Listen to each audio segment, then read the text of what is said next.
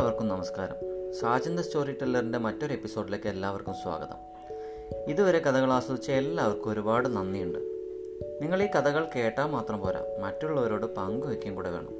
സ്കൂളിലോ tuition ക്ലാസ്സിലോ മറ്റ് P T പീരീഡിലോ എപ്പോഴെങ്കിലും കൂട്ടുകാരോടൊത്ത് കിട്ടുന്ന ഒരു അവസരം നിങ്ങൾ പാഴാക്കരുത്. എങ്കിലേ കഥ പറയാനുള്ള സ്കിൽ നിങ്ങളിൽ വളർത്തിയെടുക്കാൻ സാധിക്കുകയുള്ളൂ. അപ്പോൾ നേരെ നമുക്ക് ഇന്നത്തെ കഥയിലേക്ക് പോകാം. ചതിയനായ സിംഹം എന്നാണ്. കഥ കഥയ്ക്ക് ഞാൻ ഇട്ടിരിക്കുന്ന പേര്. കാട്ടിലെ രാജാവ് ആരാണ്? സിംഹമാണ് കാട്ടിലെ രാജാവെന്ന് നമുക്ക് എല്ലാവർക്കും അറിയുന്ന കാര്യമാണ് അല്ലേ? അങ്ങനെ ഒരു കാട്ടിലെ രാജാവായിരുന്നു സിംഹവർമ്മൻ എന്ന സിംഹം. കാട്ടിലെ എല്ലാ കാര്യത്തിനും സിംഹവർമ്മൻ തന്നെ വേണമായിരുന്നു.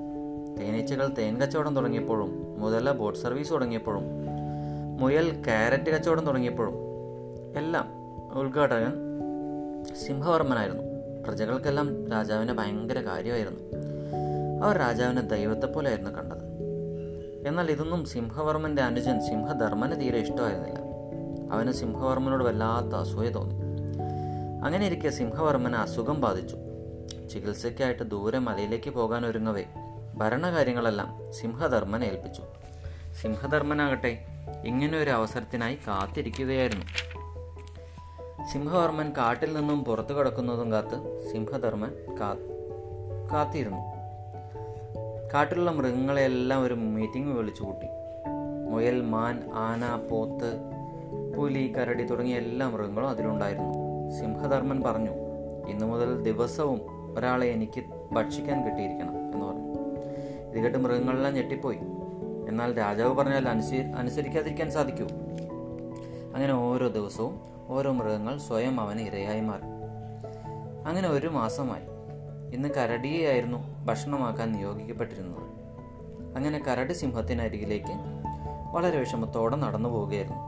അപ്പോഴാണ് ചികിത്സയെല്ലാം കഴിഞ്ഞ് സിംഹവർമ്മൻ കാട്ടിലേക്ക് വരുന്നത് കരടിക്കുട്ടൻ കണ്ടത്. കരടി സന്തോഷമായി. അവൻ നടന്നതെല്ലാം സിംഹവർമ്മനെ അറിയിച്ചു. സിംഹവർമ്മന് കലി അടക്കുവാനായില്ല. എന്നാൽ സിംഹവർമ്മൻ പറഞ്ഞു ഇന്ന് ഞാൻ പോകാം അവന് ഭക്ഷണമായിട്ട്. അങ്ങനെ സിംഹവർമ്മൻ കരയുടെ കരടിയുടെ വേഷവും ധരിച്ച് സിംഹധർമ്മന്റെ ഗുഹയ്ക്ക് മുന്നിലെത്തി. സിംഹ സിംഹധർമ്മൻ ചോദിച്ചു ആരാണത്? പുറത്തുനിന്ന് കരടി വേഷം ധരിച്ച സിംഹവർമ്മൻ പറഞ്ഞു ഞാൻ കരടിയാണ് അങ്ങയുടെ ഇന്നത്തെ ഭക്ഷണം. ശരി അകത്തേക്ക് വന്നോളൂ എന്ന് പറഞ്ഞു. അകത്ത് എന്നതും സിംഹവർമ്മൻ കരടി വേഷം മാറി സിംഹധർമ്മനെ നോക്കി കാട് വിറയ്ക്കുമാറി ഗർജിച്ചു സിംഹധർമ്മൻ ആകെ വിറച്ചുപോയി.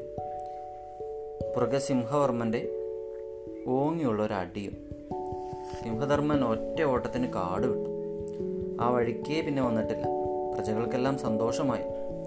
തങ്ങളുടെ രാജാവിന്റെ തിരിച്ചുവരവ് അവർ ആഘോഷമാക്കി. ഇന്നത്തെ കഥയും നിങ്ങൾക്ക് ഇഷ്ടമായി എന്ന് ഞാൻ കരുതുന്നു കരുതുന്നു.